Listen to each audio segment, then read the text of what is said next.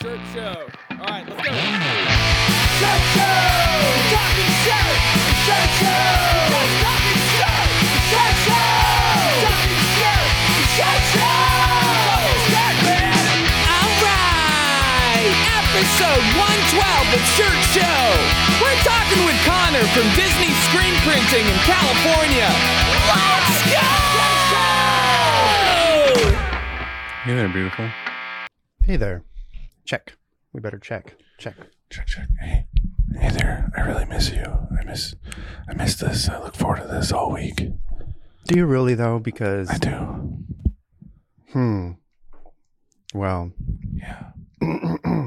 Just hanging out with you, bud. mm. Am I too big on the screen? What's going on? here? That's never been said to you before.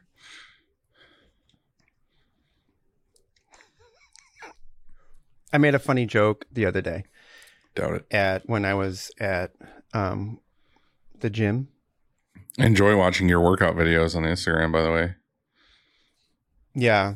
Well, I try until I tell him to like zoom in on the ass, you like Right. on the booty. The goods, You know? right? Mm. hmm Mm. He does sometimes for you. I tell him why. Yeah. For me, Just you, like Mhm. not my other fans. I saw you went to REI. Hmm. Yeah. That looked fun. What'd you get? Yeah, so they opened a new one by our house, you know? Mm-hmm. Um just like right by our house. Like you could walk there, but we decided to drive. And the thing about the other REI was like the parking always sucks. And Joanne was saying that like as we were going there, you know, other REI parking sucks. We go to this one, it's like a grand opening and the parking was like so sucky. Like the worst suckage. Why was it suck? It was just so many people, or just shitty layout? Yeah, they had like a grand opening where, dude, I felt so bad for him because it was like 200 degrees outside and they had all these tents So of all these different vendors, you know? Mhm. And then there was this one where um, I won this hat that I'm wearing. Yeah, I saw. Do you see it? Yeah, it's wonderful. I Thank wouldn't you, have known the you. answer Well- to that question. Well, I that was the fourth question they had to ask for because I got three wrong. they were Hmm. like, "What's the Missouri? What was it? What is the Missouri state mammal?" And I'm like, "Like fuck, I don't know." And they uh, they said, "Oh, oh yeah," she said, "It's a um, it's it's the it's a college mascot." And I'm like, mm, "Duh, Missouri Tigers." It's not a tiger. It's not a tiger. is it? a mule. A mule? Makes sense. Yeah, it's, it's not anything to be proud of, I don't think. But uh, anyway, yeah, I got this sick hat. Sweet. Did you Want buy anything free. else, or did you guys just browse? I bought some socks. Joanne bought some overalls, really nice ones. That's Mhm. cool. Yeah, Dude, oh, it's storming here. I wish it. it's supposed to tomorrow. Thank God because it's going to push all of this Heat. insane heat, yeah, it's been really hot here, but it's not as hot as there, But well, What else happened to you this week? How was work? works good man like um we had stuff to print um pretty smooth i think um you know like got a great team like kyle was running the production um lauren megan up here up front. Hmm. Hey, what uh did you lose your internet? My power went out. you mean like the whole building? Yeah, oh is it back on? It just came back on. all right. Hold on, my internet should be starting. I miss you. I can't see you. Well, Are we still recording or is it not recording? anymore? yeah, so my end it's recording, it's just only me, but we got your audio, so you know, we can play this whole thing out, just like the drama. I forgot I could do it from my phone. Oh yeah, probably. Let me see if I can hop back in on my phone and I'll hop in on my computer if it ever works out. Well, we got time. It's it's fine. Like there's no rush. It's uh we'll let your internet reboot. Hey, So is this your phone or your computer? computer. I can Okay. hang up now. Right. Bye. So yeah, the storming and the power went out, and it'll probably do it again. Well, now we know what to do. We have a backup plan. We could go 5G. To my phone. hmm Yeah. Yeah, I have good service here. I should be able. I should be fine if that happens. So if I do duck out, right. I'll pop back in on my phone. You look way better this time, though. Like whatever you did, the The lighting, whatever it internet? is. Yeah, you look like you've got a little sun. Like you got some D. A little bit, yeah. I got D all over my face. Mhm. Mhm. You uh, you go on some hikes this weekend? No, I've just been outside. I was at the pool with the kids for a while today. Uh, just going on walks and shit. It's a lot of sun. Mhm. I actually am trying to wear no socks today because I have a horrible sock tan, Mm. like straight up white feet with uh, brown legs. One time, like not too long ago, maybe last summer or the summer before, JoJo and I went to Florida. And we have been to Florida in the spring and in the fall or whatever winter, you know. But Yeah. it had been a bit for the summer and we were we got the tops of our feet so fucking burnt that like they were swollen. we could couldn't even wear shoes like for probably 2 days. You ever have that happen? Yeah. This is to be fun.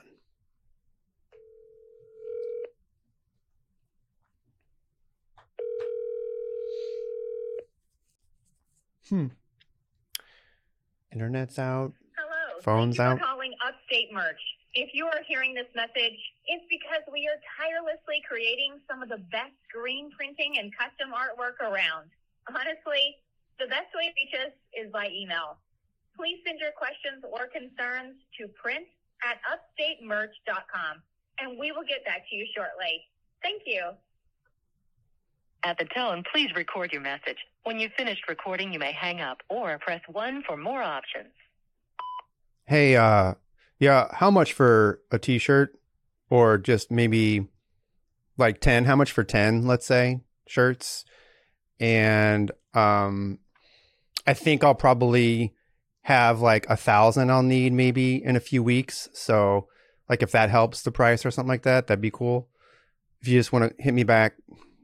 Yeah, right. Thanks. Yeah, cool.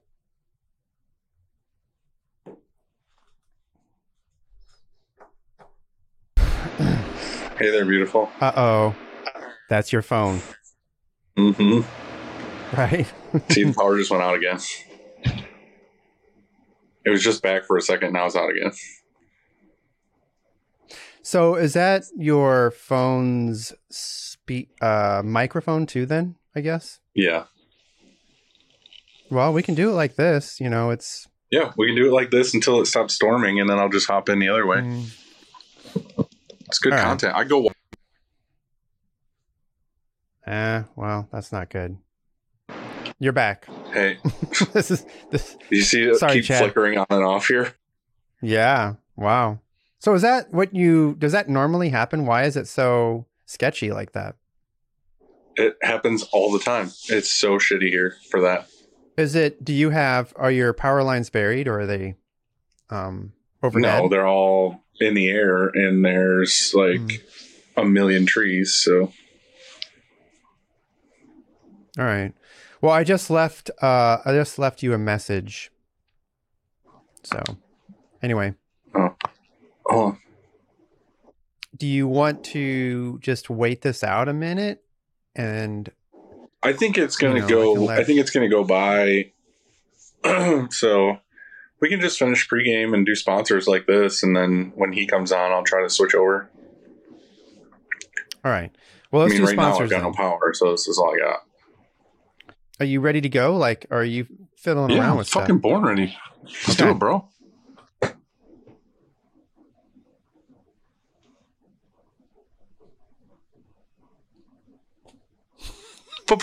Frank. That was so pathetic. It all starts with a screen. It does, Dylan. And whether it's new stretches or restretches, Frank and his team do it the best. To find out more, go to graphicscreenfusion.com, F F F F F, Rank.com. or GreatFuckingScreens.com. Cleaning screens is no fun, but Easiway makes it funner. Their line of eco friendly chemicals will help you keep your screens and your shop clean. Check them out at easiway.com. Easiway. It's the easiest way. Yeah, this is going to be fantastic. Like when we run this Hmm. back, I love it. Um, next, we Uh-huh. have Action Engineering, and they make all kinds of accessories printers need. Go to actionengineering.com to have a look. And when you're checking out, use code SS07 and you get 10% off. Thanks to Shirt Show. 10%, baby. Man, we're just like, we're killing it today. We should do this more often. Yeah, hell yeah. Uh-huh. Monarch Color has a super opaque mixing system that we both love. True. They make ink that does what it's supposed to do. You can learn more at monarchcolor.com. Ink better, print better, be better. Live Moss. Monarch. Monarch. Can you hear me What's- okay? I can. And what are you doing right now? I'm just curious. Like you have I'm sitting on my couch Oh, okay. I see. next to the window is my little bonsai tree and my little cactus Hmm. and my taxes from the past like seven years. Your taxes are in like boxes like that. Yeah, all of my papers, like all of my pay stubs, Mm. things for all the employees and everything, they're all in these boxes. Pay stubs. Yeah, like stubs? shit I get from the accountant. I don't know what that what that is. Okay, cool. So next we have Graphic Source. And listen, could your shop use a little or a lot of help in the art department? Either way, go to 1-900-HotStuff.com and get in touch with Hell yeah. Nick or Lucas. And what's going to happen? What's going to happen when you get in touch with them, Dylan? They are gonna sweet talk you so good hmm and uh, get you hooked up with your own personal art department. And apparently, I don't know if this is for the rest of the year or the month of August. You get a free kitten, like a kitty. Whoa! Yeah, you like can in the get. mail? Yeah, they'll just ship you a kitty. Whoa! I know it's pretty cool. Like, who That's else does that? Right. Oh, hey, so you have to get your phone out to the um to Chromaline tip of the day of the day. I think you might week. have to. I think you might have to do it today, but I can't pull it up without fucking this video up. Really? It's gonna require me reading. Are you sure you want that? I do. I'll just put my mouth right up here to the mic. Okay. Okay, well, this is a good one. Um I like this. Yeah, this is Oh, oh, I really I really like this cuz this Okay. this is gonna. Why don't you tell everyone else what it is that you like? everyone's going to now know how much better uh Shirkong is than Upstate. So here we go. Okay, You ready? Uh, Mhm. Not not all exposure units are created equal. Be sure you are using an emulsion that matches up with the light source you have. A single point metal halide unit will always be the best. You And wrote this fucking copy. I, d- I fucking didn't write this, uh, but it's the most beautiful thing I've read in a while. Um, Mhm. where, where was I? I'm gonna. Oh, I need to back up. So I, I want to make sure this is um, everybody understands this. So a single point metal halide unit will always be the best and give you the most durable and best resolution possible for any emulsion type. I can read that one more time if you want. No, I'm good. Okay. If you have an LED system, you're going to want to throw it away. It's trash. Okay. Right. Um, but let's say you decide to keep it. There's no way Chad can keep that part. um, Okay. I'm sorry. I'm sorry. I apologize. Here, uh, let's just be real here. So, look, if you have an LED system, Throw it in the garbage. want- you you want to look at something that matches the spectral output closer and exposes fast enough to minimize light scatter. Mhm. Photopolymer photo I, I this is a tough one. Photopolymer. You like that? Did I do it okay? Mhm. Yeah, you're doing great. Emulsions work best with LED systems. Okay. hmm Yeah, I'm glad I read that one. Really. Like this is Mhm. fate that this you have this power outage because Yeah, that was a good one. That was kind of Right now, it's going to come back on. Now that you got that out of the way. Yep. Yep, yep, yep. Okay, and so look, as always, go to chromaline.com to watch Kevin's videos and learn all about the screen room. Mm-hmm. We did it. Good job. Okay. Um, do you want to hear about today's guest? Hell yeah, I do. Our guest today is Connor Disney from Disney's Screen Printing in Lakeport, California. He also has a second location in Orlando. hmm um, and we have so- hung so out with funny. him. I know, I know. Uh, I didn't write that. That was just like spontaneous humor. Oh yeah, I, I Um, could tell. Is he here? Yeah. Let's bring that son bitch in. You ready? You need a stretch? Oh, I do. I'm starting to get a headache.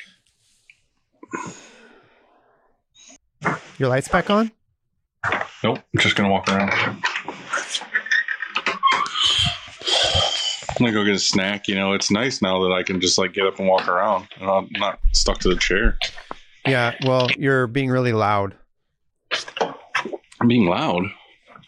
and you're breaking up. You're breaking up. Like my new uh office fancy table. Look, I got a fake plant and some Werthers. Is it a coffee table? It's like a it's an old bowling lane, actually. See? It's got the dots. Okay. Yeah. I do like that. Okay. You ready to do this? Let's do this. Hey guys, Hey bud, what's up? how's it going? Oh, power's out here. Oh, that's a bummer. I'm, I'm doing this from my phone. Okay. So anyway, how's it going, dude? What's what's what's up today on Sunday for you? Yeah, so I just got uh, home from work. I worked half a day today. I uh, run a boat rental company with my family. So Sunday, Oh, Saturday, really? and Sundays are our busiest days. So I uh, helped get all the morning boats out, and uh, and I was able to split at about one o'clock to come here and chat with you guys. You mean like the boats on like the Small World ride, or no, so we're not affiliated with Disney at, at all. Um, my grandparents always said that we were actually like distant distant cousins or something. Um, but yeah, no no affiliation with the, the Disney. I I don't want to make a bunch of shit jokes about your last name because I've always been the butt of shit jokes with my last name, like Gilligan's Island and like fucking Where's the Skipper and all this other bullshit. Um, but I got thinking about it earlier and I was like, how do you brand yourself with the name Disney? Isn't it like fucking trademarked out the ass? Like, I so um, yeah, we've done the the boat rentals for 40 years. This is our 40th year in business, um, and the the Disney Corporation has never come knocking on our door. Um, I think it's because it's our last name. They can't really legally do anything about it.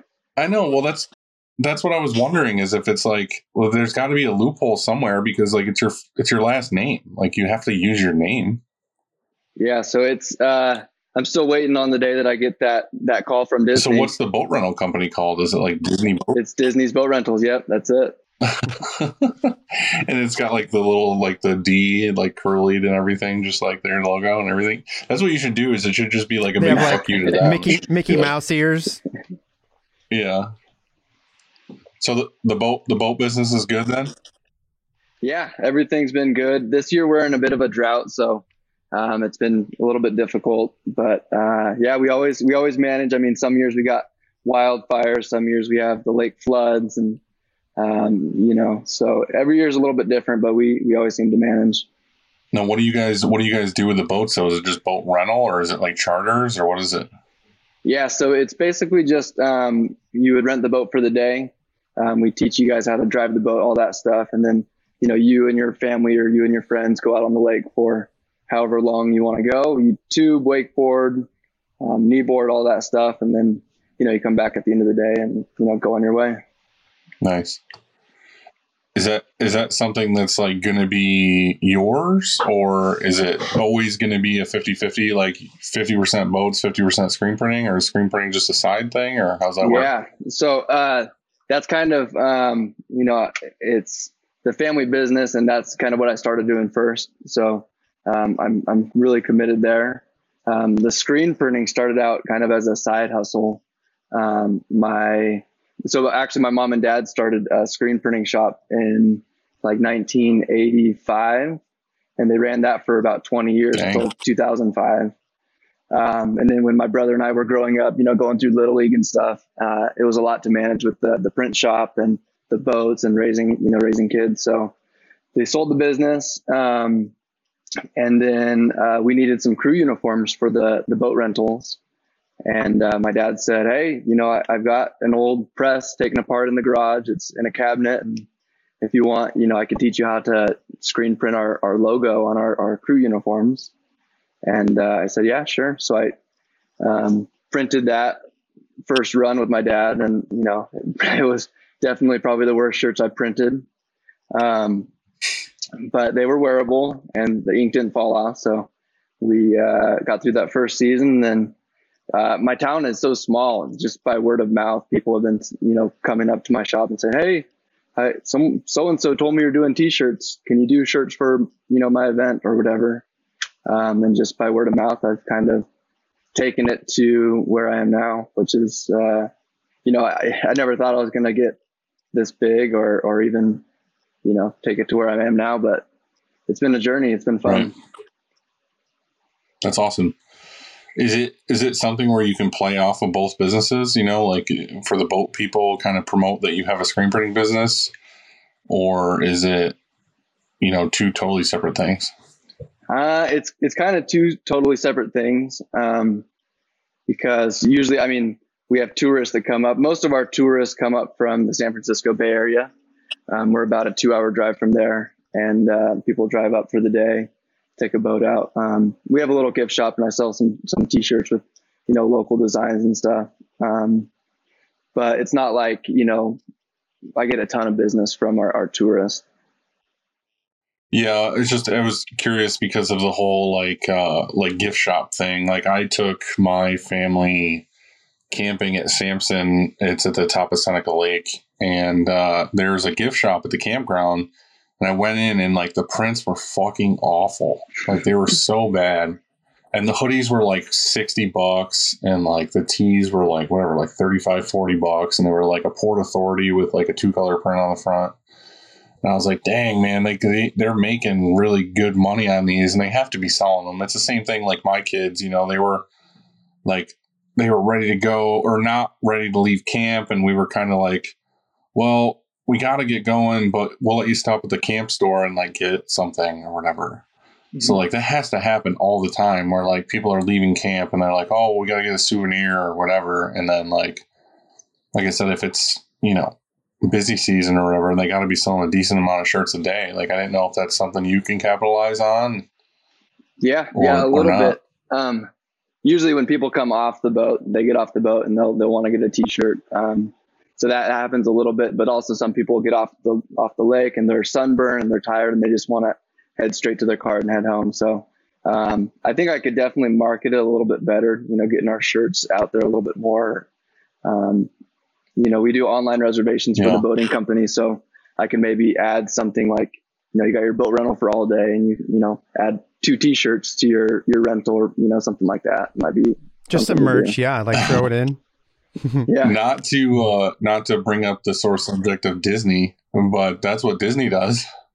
yeah did they do that Yeah, when you do like the um what is it like the wristband thing and like the the passes for the thing, they have a whole side of that business that's get a customized like Disney family apparel. You know what I mean? Like the. Hmm. Dis- I mean, a lot of moms are doing it with like the Cricuts and stuff, but like they'll do it as well, where they're like, oh, you know, if you go, if you order these shirts or whatever swag you want or whatever, it'll be in the room when you get there. Yeah that's crazy So it's kind of the same thing. You could be like, hey, boat rentals, and then also have like, do you want a tee or a tank for the, you know, whatever, and then you could just have them ready when they're there with the boat.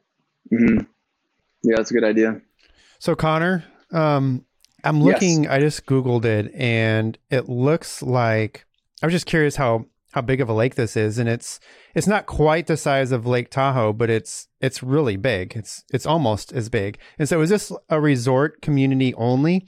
And if so, is that most of your business? Is that you're printing for other, you know, like the like a lot of resort, um, whether it's hotels or just restaurants and stuff like that? I mean, what's your what's your main client?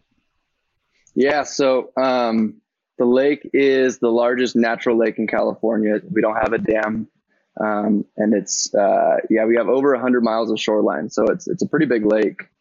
Um, but yeah, my my main clientele. So the city I live in, we have 5,000 people, um, so it's it's pretty small um, compared to you know bigger cities that are, are neighboring me.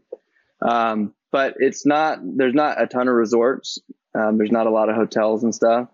Um, so I'm I'm still kind of trying to find out who my my customer is. You know, if I want to work with the schools or work with you know people you know out of the area that I don't even really see on a day to day basis that they don't come into my shop or anything.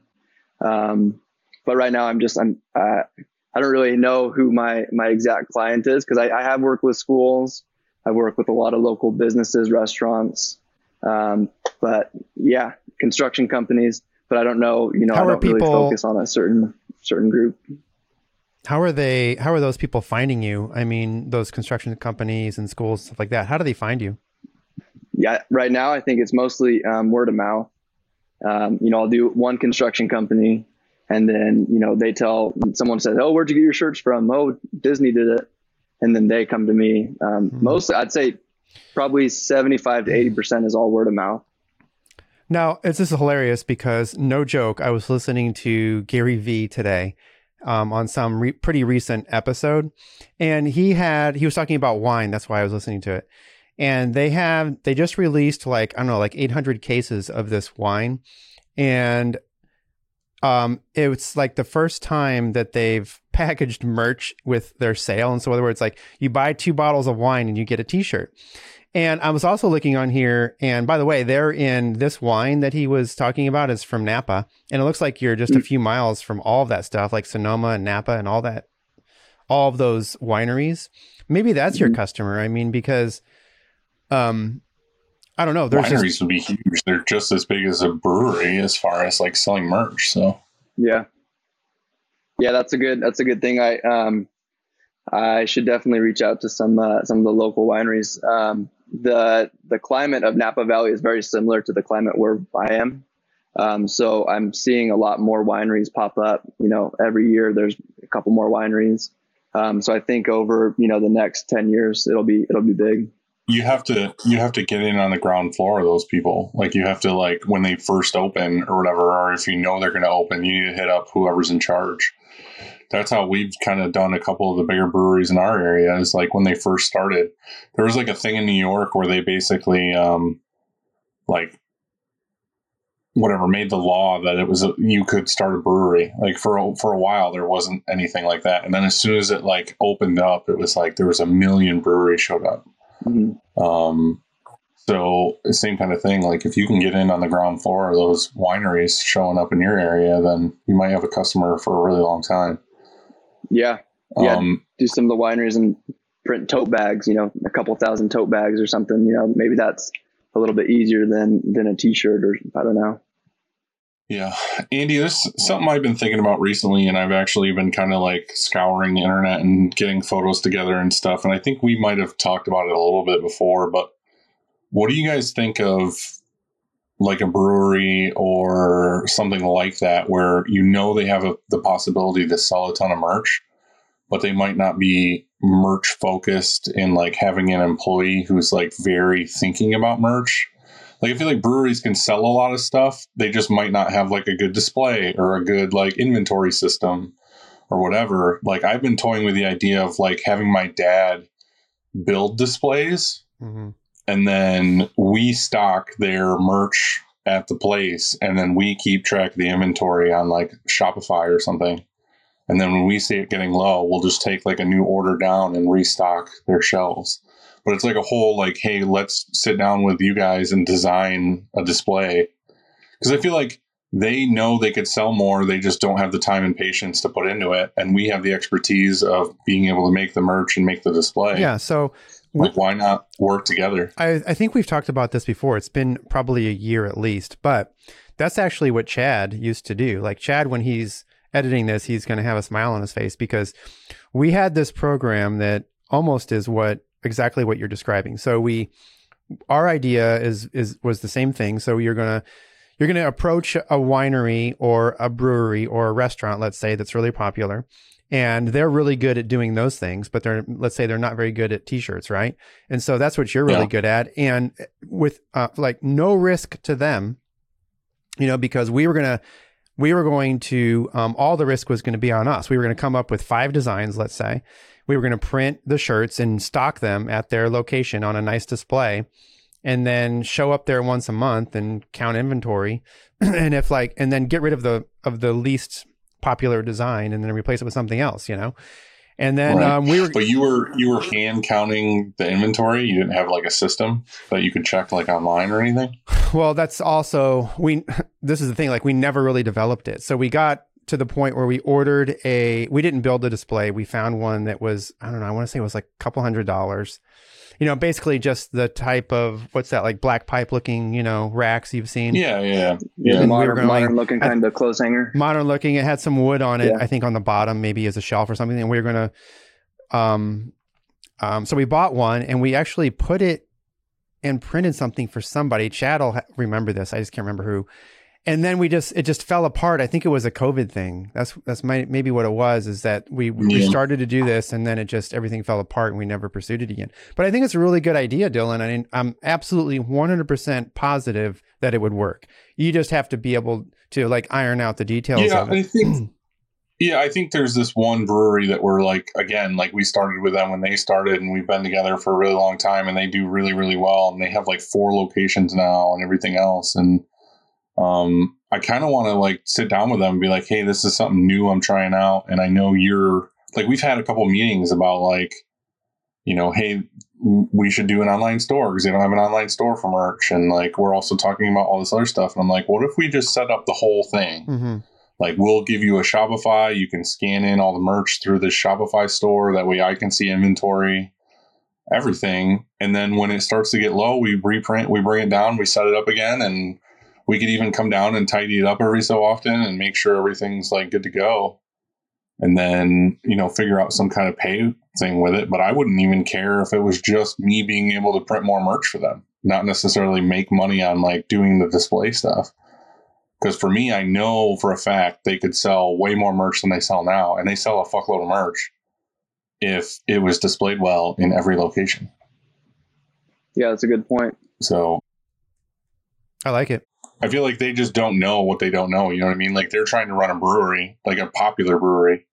They're not thinking about like they're making money hand over fist in like the beverage market.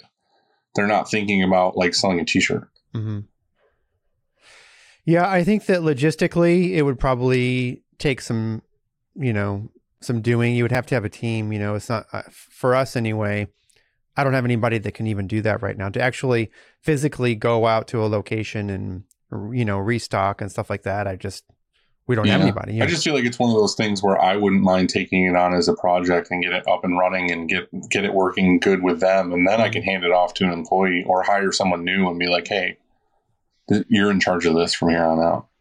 Yeah, get three or four or five locations, and they could that could be their job, kind of going around each location, checking, stocking, and you know, tidying it up, and Yeah, you know, yeah, seeing how it's working for them. definitely worth someone's payroll at least. So Connor, I saw that you finally got a auto. Yes, I did. I made the jump. So how's it going? Yeah, it's been uh, it's been a good learning curve. You know, um, quite a bit different than printing manually. Um, but yeah, it's it's definitely been a time saver. Um, between managing my my boating business that I'm working, I'm working there five days a week, um, and then doing screen printing on on the evenings and mornings and my two days off. Um, it makes it doable where I can print a you know 200 piece order, you know, in a you know a lot quicker time than on the manual. Um, so I I went with the smaller footprint um, to fit it in my garage, and uh, yeah, it's been working out really well. So that's where your shop is. It's a garage shop. You're saying? Yeah. So um, I started at my parents' house um, about three years ago, and uh, during that process, I was in in the process of building my own house, um, and so when I was designing my house and, and building it, I said, you know, I want a I want a bigger garage. I want as big of a garage as I can afford, um, so I can have my my print shop kind of at my house, you know, for for the next few years. Um, so yeah, it was it was nice when I was designing the house. I had them install a bunch of different um, ventilation fans and stuff. One right by my washout booth, um, and then all my my power and stuff. I uh, unfortunately I couldn't get through three phase um, out here because I'm I'm in a residential area. Uh, but yeah, having a big garage was was one of the the main things I was looking for. Now, how well did you do with planning versus what actually happened and what needs to happen? Did you do good? Like you were like, oh, all your outlets are in a good spot and everything's good, or what? Yeah, I mean, I could definitely look around and, and change a few things around. Um, one of the main things being, um, I didn't think I was ever going to get an auto, or at least within the next, you know, three or five years. I thought I was going to be a manual for for a while. Um, so I didn't even think about putting an auto in here. Um, so right in the middle of my shop, I have a bunch of posts that go up and down. Um, so when I was working with getting the auto, trying to find the right footprint, uh, that's one of the stumbling points. Um, especially with the the Diamondback. So I have a Diamondback six color eight station, um, and the the screens slide in from the back. So I had to really make sure I was away from the wall enough where I could slide a screen in, um, Right. and just kind of strategically plan that a little bit. So you were one of those shops where you're not necessarily trying to grow, you're just trying to make it more efficient so that you're you have more well, you can get more done in less time so that you can focus on the boating business and your side hustle. Definitely. So I, I would like to grow, um, you know, as, as big as I can while still maintaining my other full-time job. Um, so that, that's kind of a stumbling spot for me because my, the screen printing has taken off quite a bit more than I thought it was going to, um, which is good. You Mhm. know, it's all good. But, um, right now I'm just working by myself. I have no employees. So Um, why- I'm really why trying to are figure out you- how to do that. Why are you still one foot in, you know, the family business and one foot in the side hustle, or maybe even sounds like probably more even in the family business? Are you able to find somebody to replace you in the boating and, and Disney? What's it called? Disney boating rentals, Disney boat Yep, rentals. Disney's boat rentals. Mhm. Um, like, uh, is there someone that can then you know pick up and do things whatever your role is, so that you can transition over to to screen printing full time? Yeah, that would be uh, that would be something to look into. Um, right now, I haven't really thought about that a whole lot, um, just because.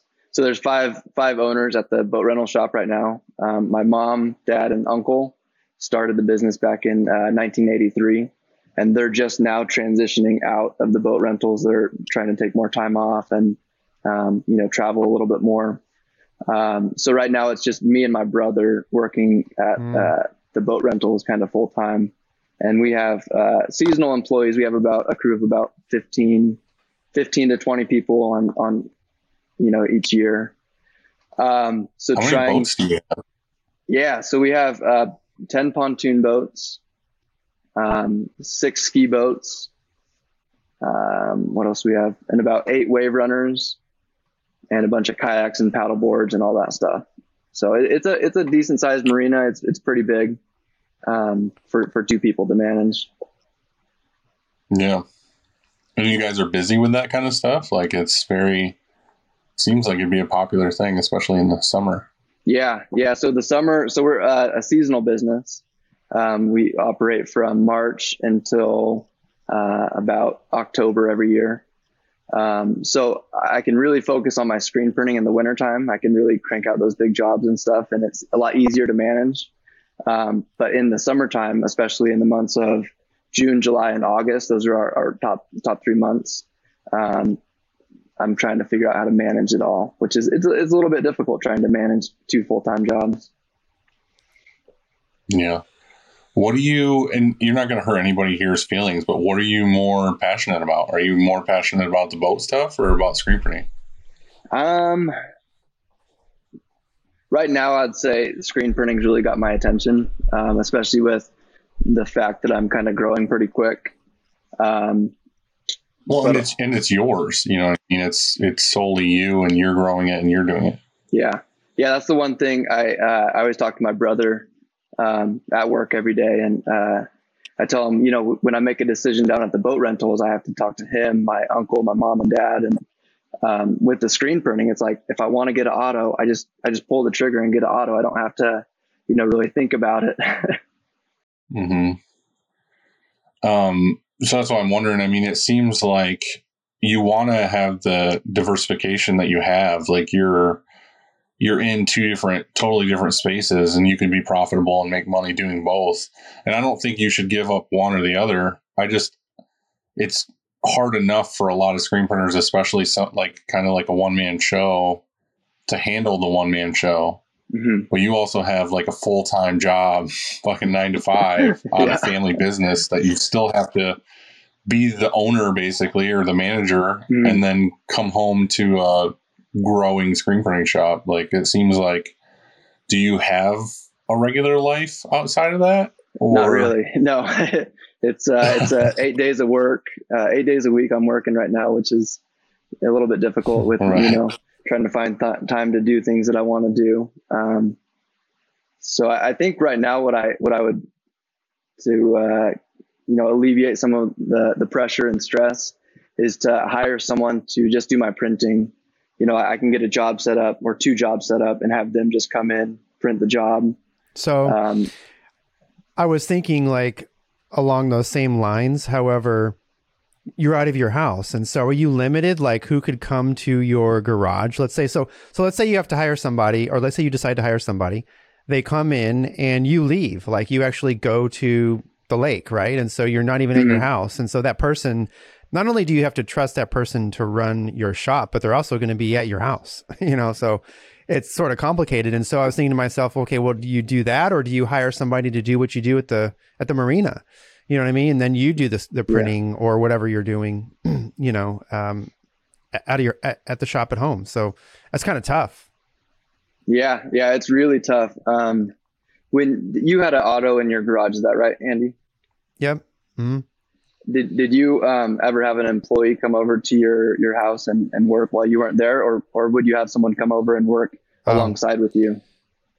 Um, definitely. So I had several.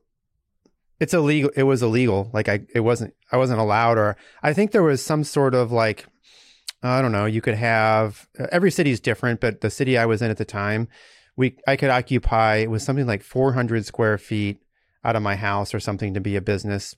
Um, we never had a sign or anything like that. We got away with so much because we were on a dead end.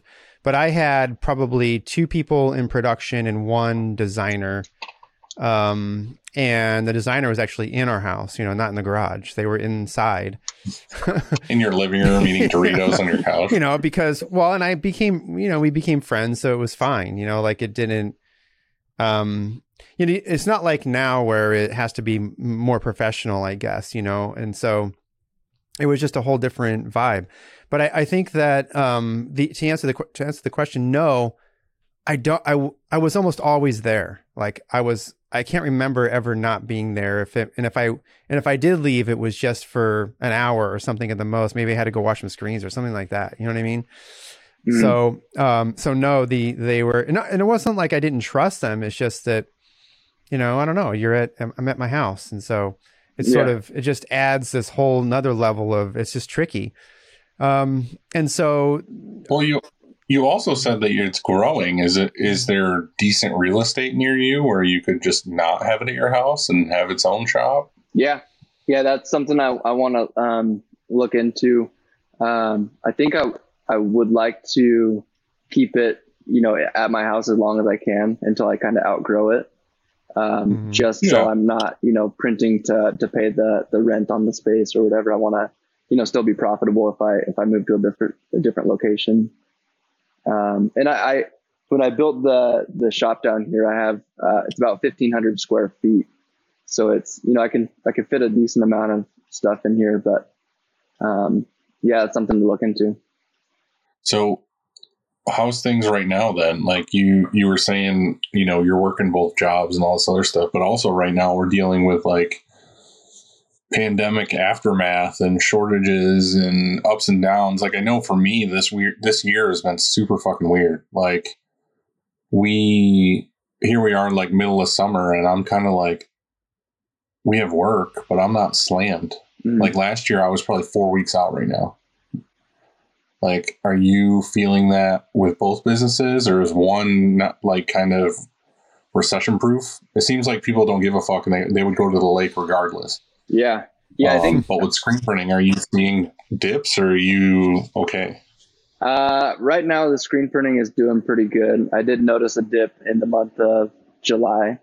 Um, and when I listened to your guys' episodes, I, when you said you guys were slow too, I was like, oh, geez, I'm, I'm glad it's not just me. I'm, I'm glad there's other people out there that are slow right now. Um, so that was weird because I think the previous year, July was pretty, you know, a, a little bit better than this year. Um, Yeah. and yeah, so I'm, I'm just trying to s- slowly grow, you know, each month a little bit better than the, the previous year. Um, and I, I think I'm, I'm on track. I'm doing a little bit better than last year, um, which is good. And the boating business is, uh, it, was- it was the weirdest thing with the pandemic. Um, we were the busiest we've ever been. Um, I think because Yeah. people were trying to stay local and they were trying to not, not hmm. fly anywhere and, you know, stay within a couple hours of home. Well, they didn't have to go to work either, so they were like, "Well, I guess I'll go to the lake." Like, Yeah. it was the same with like like Home Depot and shit. Like they were out of everything because everyone was doing DIY home projects. It's like they had nothing else to do. So like that's what's cool that I see that you have going on, and I'm kind of envious. Is like I, me and Andy have talked. I mean, we were talking about what opening a fucking gas station. Um, all kinds of things. Like- yeah, that's one of the things. Yeah, it's just like I want to have something. I want to start a business or put my money in something that's like totally unrelated.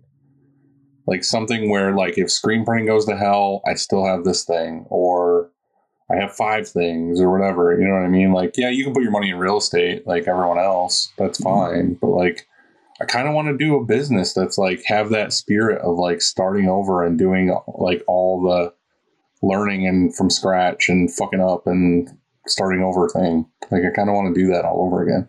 Yeah, that, that's a good good way to diversify yourself. If you got a lake near you, you should start a boat rental business.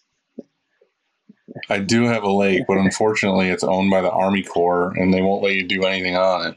Oh, gotcha. I think um, I like the idea of you staying put. You know, like so.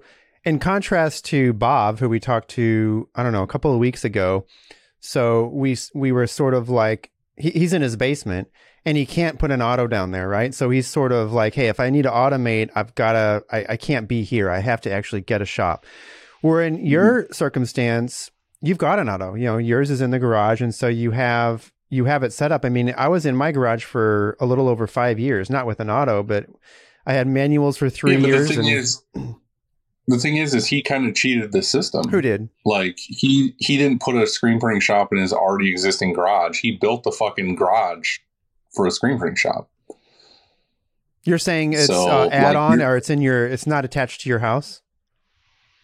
No, it is. It's uh, it's so basically the the house the footprint is fifteen hundred square feet. So I made the whole bottom of the house just a, a big garage. A garage. It's, it's about a Oh, it's like a walkout or something. You're saying? Okay. yeah. It's yeah. so it's Um, kind of built into the hillside, and and the house is on top of it.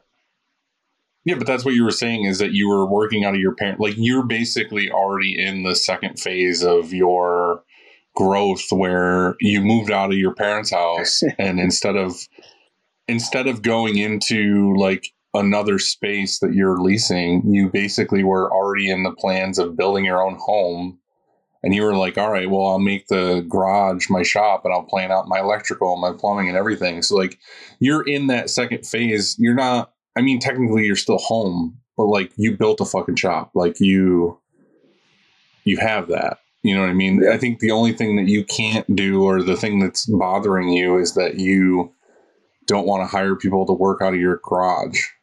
Yeah, yeah, that's definitely it. I Well, I don't necessarily want to have anybody here that's not, you know, like my best friend or something. So, um, Right.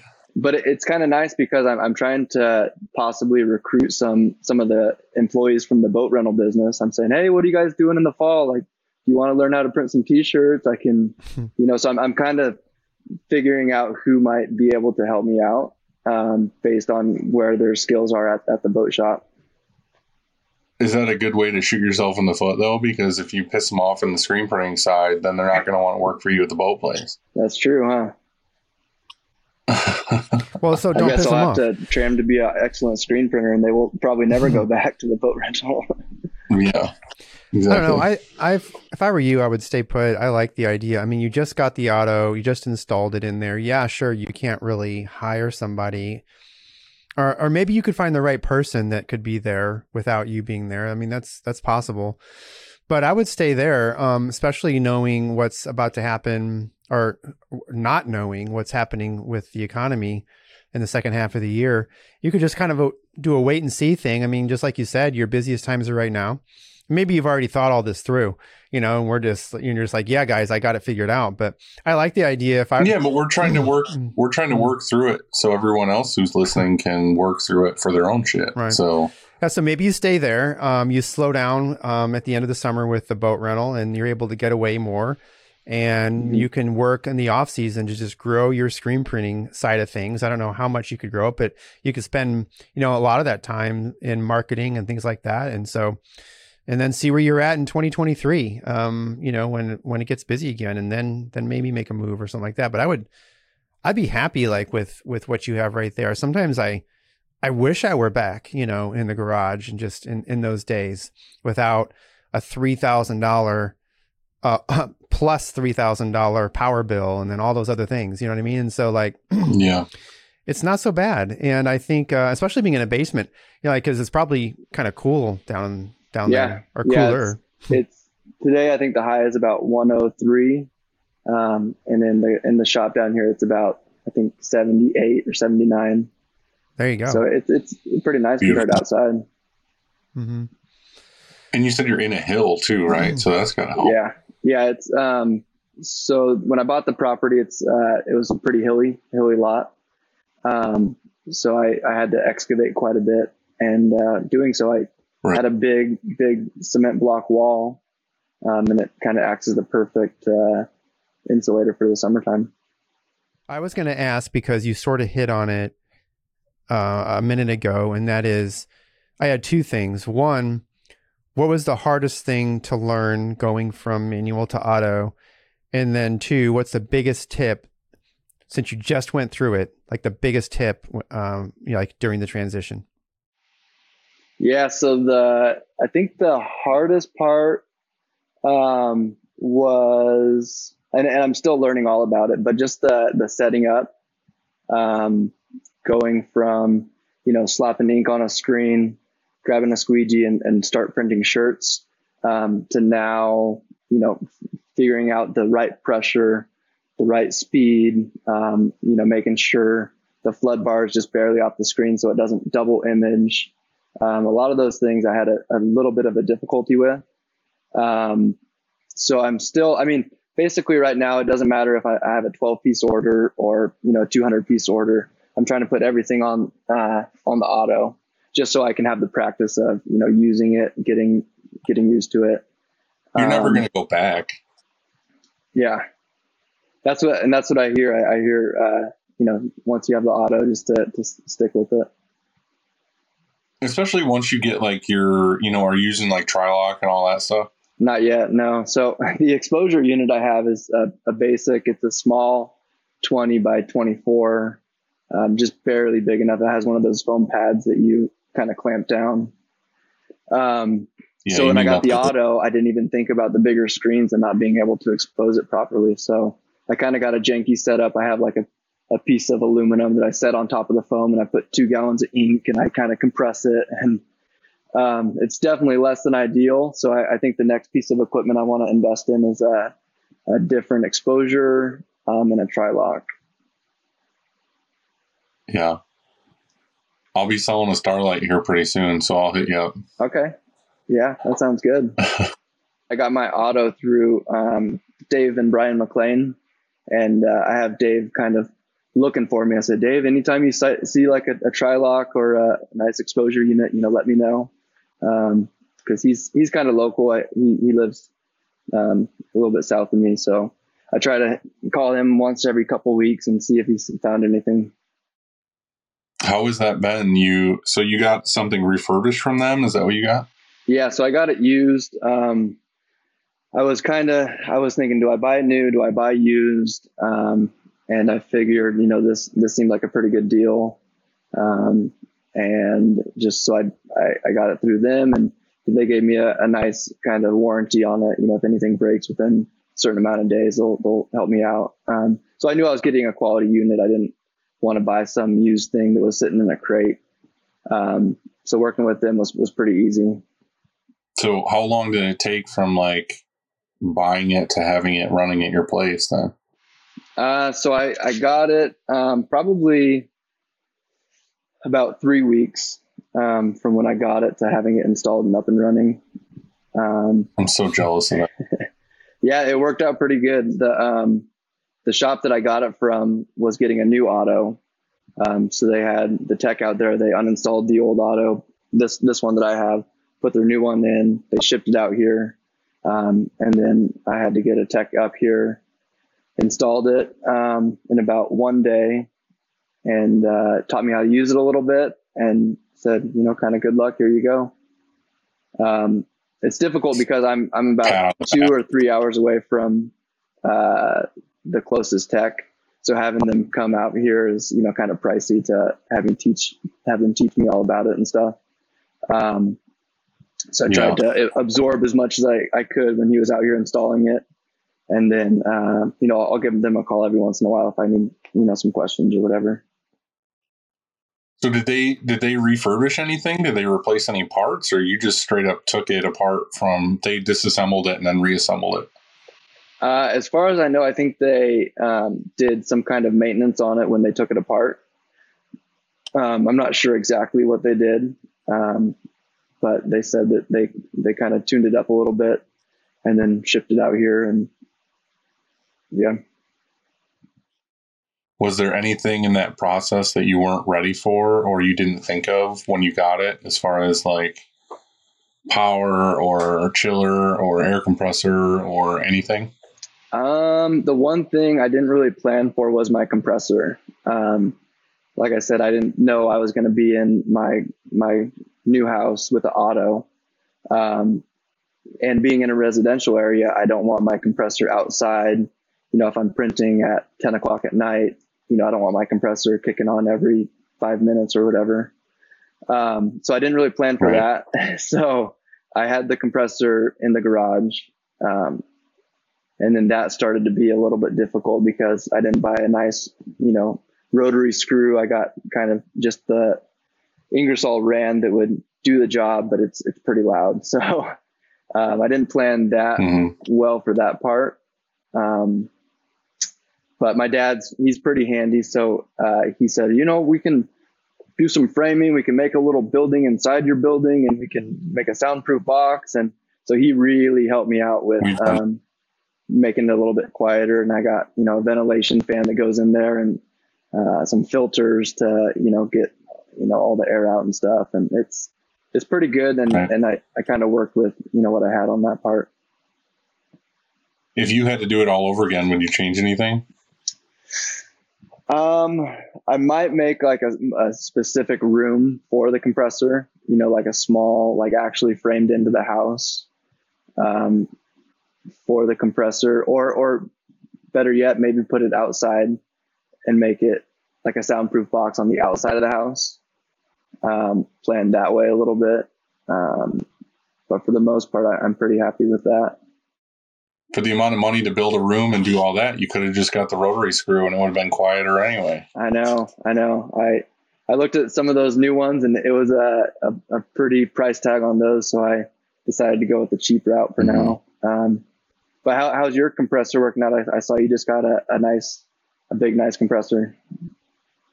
Uh, it died five days in. That's not good. I called Ingersoll and they kind of like wouldn't answer my question. They were just like, yeah, we'll send out a tech. The guy was here probably two minutes. Like he came over, opened the side of the cabinet, like literally like smacked the side of the motor. And he's like, he's like, yeah, it's this part. He's like, I'm pretty, uh, he's like, to be honest with you, we kind of knew these were faulty in these new units. And we were just kind of hoping it wouldn't go bad. And I'm like, well, that's fucking cool. Like, yeah. Someone that relies on Oh. compressed air, you probably should have sent out a, you know, some kind of notice or something. Right. Well, the thing is, they were trying to get away with it because the thing is, they they made a new version of that part to put in to fix the problem, but they don't have any because of the shortages. Like they're back Oh. ordered, so they're still selling the compressor with the shitty part in it, knowing full well that it's shitty and could break, and just hoping they can get by until the new parts come in. So the dude like told me this, which was funny to me. Like, why would you fucking tell me this? yeah. Um, so he like took the part off and like cleaned it, lubed it, put it back together, and it's been working ever since. He's like, you should be fine until the new part comes in, hopefully. But like literally that moment, I called. Uh, well, I went online to Home Depot and ordered like a whatever it is. I don't even know. It's a Husky, you know, 12 CFM or something air compressor to where if we have jobs that have to get done, I can hook it up to a press and like get some jobs out the door. Mhm. So, um, um, couple things. One, I'm sorry because I recommended this, uh, not that actual compressor, but the brand. Um, and number two, I guess, is that it didn't die. I mean, that was a little bit of an exaggeration. It stopped working, well, it's on- dead to me if it doesn't fucking work. but it, it didn't like die, die, like you had to throw it away, you know. And so you got this other part. My question to you is that when it's almost like it sounds like it's a recall, are they going to give you once that new part comes in? Are they going to swap out the part like no charge, the new part and the labor and all that? Yeah, they're gonna. Well, I mean, it's fucking five days old, so they're gonna come out and they're gonna swap out the part. I mean, I paid fifteen grand for the air compressor. Yeah. Like, they better fucking send someone out to fix it. So I mean, it's under the funny part is, is I pulled I pulled an Ingersoll Rand out of there that I've been running strong for the last thirteen years, and replaced it with a brand new one with all these like fancy gadgets on it and energy efficient, blah blah blah, and that fucking dies five days in. Yeah. Well, Yeah, Yeah, it's a it's like- the other thing, I guess the final thing is, is that we did what Frank told us to do like last year, and that is have a backup compressor. You know, and so both Yeah. you and I bought a a similar style compressor that if this happens again, we can run a press or two or whatever. You know what I mean? Yeah. Um, Well, like I said, I, I ended up running to my house and I had this like little like I don't even know what it is like two horse air compressor that I used to literally pump like bike tires up and lawnmower tires and like shit at home. And I brought it down and I had I hooked it up to the Sportsman and it it ran a lot, but it did shut off. Like it didn't like fucking burn the motor out. But like we had two or three jobs that had to go out that day. So I brought the air compressor down, hooked it up. We printed those jobs and it went out. But like I said, it was just like not having that bigger backup really kind of screwed us. Not only did it like for me personally like suck because we were down, but like what about all the employees that were here that were like, uh, I guess I I guess I can go home. But the thing is is like I told them like I'm covering today, like it's a paid day. So like I couldn't do I I mean I could, but like I don't want to do that for a week where I'm like, all right, you guys just have a free paid w- week vacation because I don't have an air compressor. That sucks. Yeah, well, that's good to know that you can you can use a little one. You can use a little one in a pinch. I, I didn't even know that. I thought I had to have a certain amount of CFM to even run it. So that's good for me to know. I can I can I mean, pick you up a need cheap you one. need you need enough air for sure, but realistically, like the, the sportsman says, it's like nine CFM or whatever. But that's also rated at like if every head, like if you're printing an eight color, you know what I mean, at full speed and everything. Definitely. Um, I'm I was doing like a like a two color print, like slowly. yeah. So, I mean, it it definitely worked, but like I said, it kicked on probably every spin to catch up. Um, but I would just like I said, I would recommend to anybody to not just have. You have to have basically two of everything.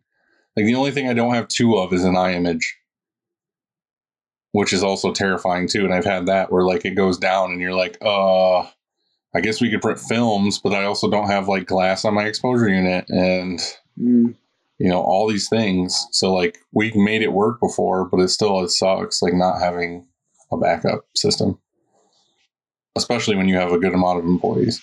yeah, I'm sure it's got a little more stress on you than you know if my compressor goes out. Lisa, I'm not concerned necessarily with the workload or with getting things done. I'm more concerned with the employees coming in and staring at you, and you're like, they're like, "What the fuck? Like, what do you want me to do now?" yeah. And I'm like, uh, I guess you guys can go home. Hmm. So I don't know. But what uh what's next for you, man? What's what's next for the sh- the shop, I guess. Yeah, I think I'm just gonna try to con- try to consistently grow um, year to year without going too crazy. Um, trying to find someone that I trust that you know will be able to run the auto if I teach them and stuff. Um, Right. I, I I think I messaged I messaged Andy about uh, I was possibly going to do a five thousand piece order contract. Um, someone sent me an email and I said I said can you do five thousand pieces and I said I got an auto I I can do five thousand pieces and that was a little bit scary for me because I I have no employees and I've never done five thousand pieces. Um, but you know I messaged a few people and asked what what they suggested I do, and they said, you know, get someone at the end of the dryer, get someone to help you with, you know, just moving stuff around, and you know, just just get it done. So Yeah, it's almost harder to move everything around and do the folding and you know sorting than it is to actually print the job. yeah, yeah, just trying to find enough room for for three pallets, and you know, moving it around and doing the front, and then storing them somewhere, and then doing the the neck tag. I was you know, it was going to be a, a bit of a, a, project for me, but I was ready to take it on. Um, unfortunately, my, my price was a little bit too high, but I told myself from the get go, I said, you know, I, I got to make a decent amount on this. I'm not going to go crazy, you know, staying up all night to, to get this order out if I'm not going to make uh, a decent amount per shirt. So I stick true with my pricing and uh, they didn't want to go with it. So, you know, but now I have the experience, you know, I know what to do and how to do it. Right. Right. Yeah, that's the sad thing with a lot of that stuff is they're really shopping for the lowest price.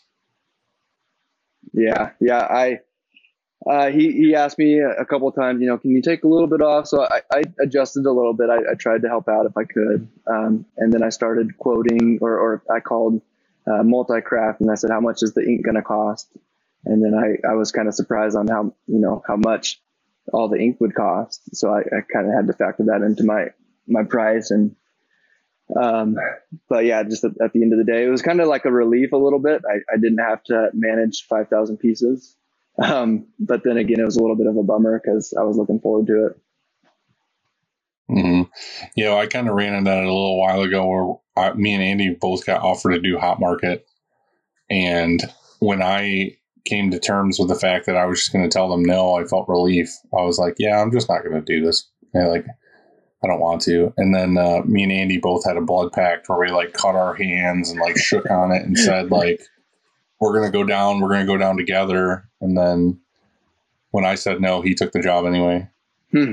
Is, is you said hot market? is that when uh, you know you don't know what you're gonna print until you know a couple hours before? Is that? Well, you know what you're gonna print. It's just you don't know if you're gonna print it at all because they uh, need to win. Yeah. So and then Andy's team didn't win, so he had to send it all back. But uh well, how does that work for you, Andy? Do you have to um, pay restocking fees on that, or do you have how, how does that work if you have all these these garments getting ready to print, and then your team loses and you don't have the job, or, or how does that work? Um, well, a couple of things. The story didn't happen exactly like Dylan just told it, which um, most of those stories are embellished. So I'm sure everybody already knew that. But the the um, how that works is is well, one, they weren't my shirts; they were Nike. Um, through it was for Fanatics. I guess I can say that's not a big deal. And so a lot of people have been approached by Fanatics whenever you're if you're in a city, a major city that has a major league team, right? um, you're you're approached by fanatics most of the time, and you fill out like a DNA, a shop DNA that says you have docs and you have this many presses with this many heads and all this kind of stuff.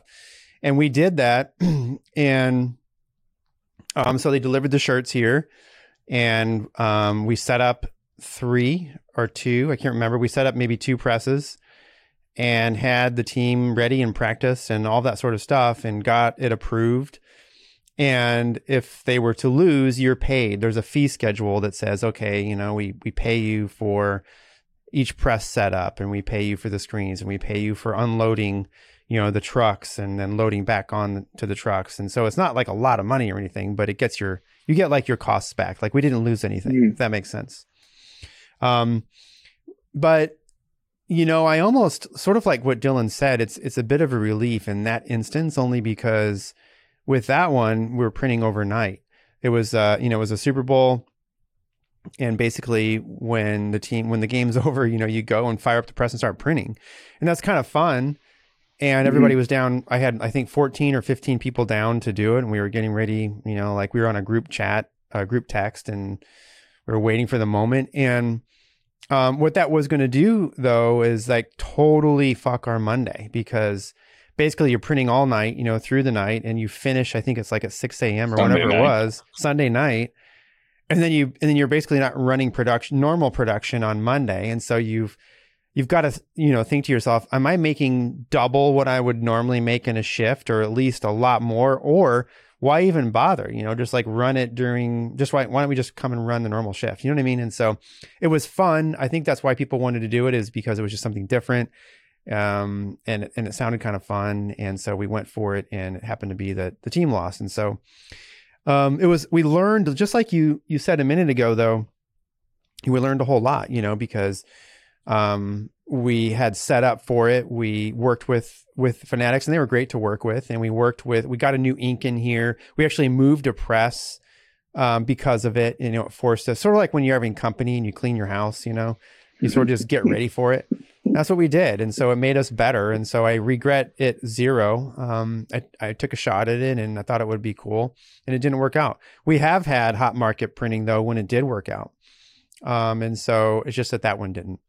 And Dylan, I'm sorry for um, breaking our blood pact on that one. And you didn't. I'm You- just being. I'm just being a dick. you can um, find me out on my yacht um, and one day and just be standing there and just like waste me. I deserve it. right. I betrayed you. Right. It's okay. Um, I'll, I'll I'll decide to save you. you'll spare me. Dylan, have you done hot hot I'll spare market you. stuff like that before? Have you done uh, anything like that?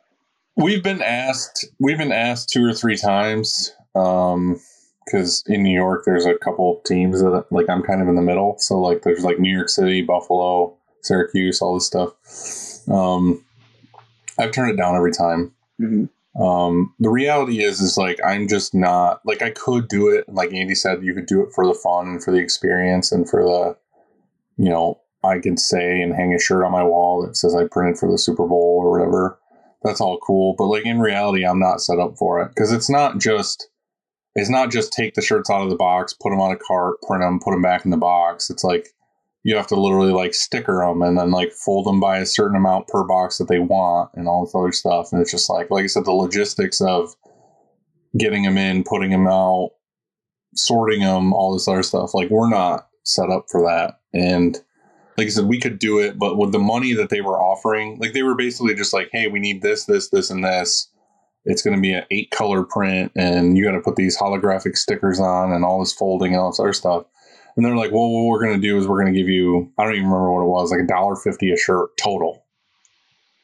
And I was just like, nah, dude. Not worth it. Yeah. No thanks. That was his reply Yeah, in the and then email. Nah, dude. Yeah, And I have no problem it, saying nah, dude. do you have to have it like do you have to have a driver there and you actually like drive them to the event or how They does that they work? they They have like a, they have like a truck driver that like shows up at a specific time. it's super pro. up. Like they have it all worked out. So there was actually going to be two. Yeah, they're real. They're really good at it, and Yeah. like they have it down to a science. Mhm. But I'm just saying, like for us, the manufacturer, it's like, hey, you're gonna make a dollar fifty a shirt, but you're gonna have to have 15 employees here and ready, and like Andy said, work through the night, and then your whole day of normal production where you would make profit.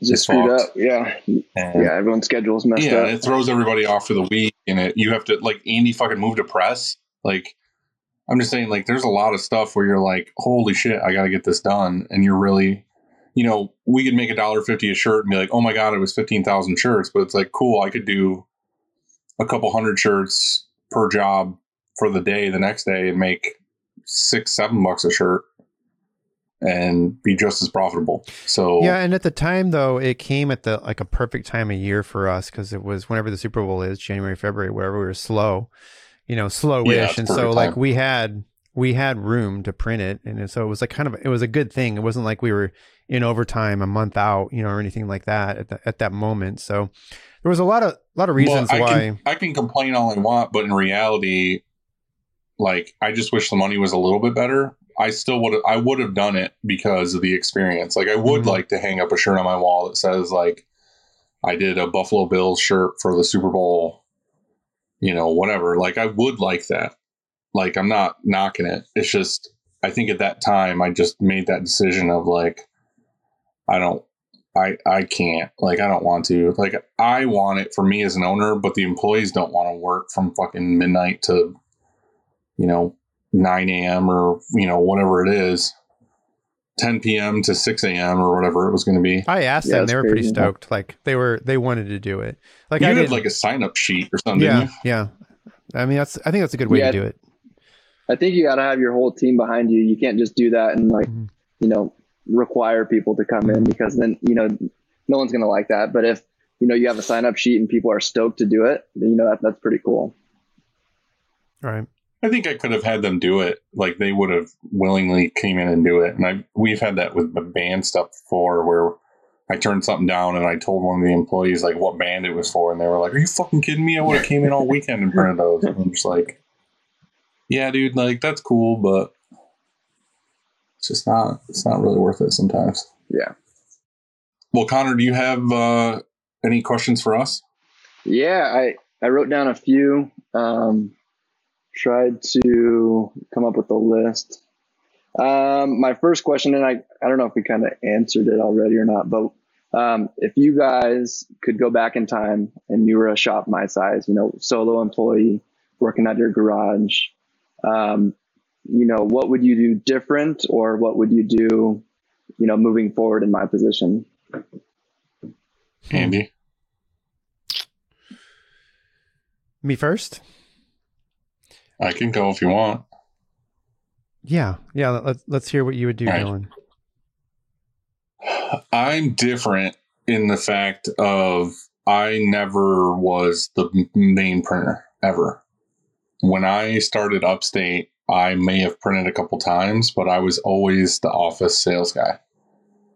Um, so starting when I first started Upstate, I was a partnership because when I had planned to do Upstate in the beginning, I was planning on doing all the printing and doing all the sales and doing the whole thing by myself. But when I was in Georgia, there was a guy who I was buddies with, and I was like, "Hey, I'm going to go do this thing," and he was like, "Hey, I'm not tied to Georgia. If you want a printer, like, I'd be happy to move and like print for you."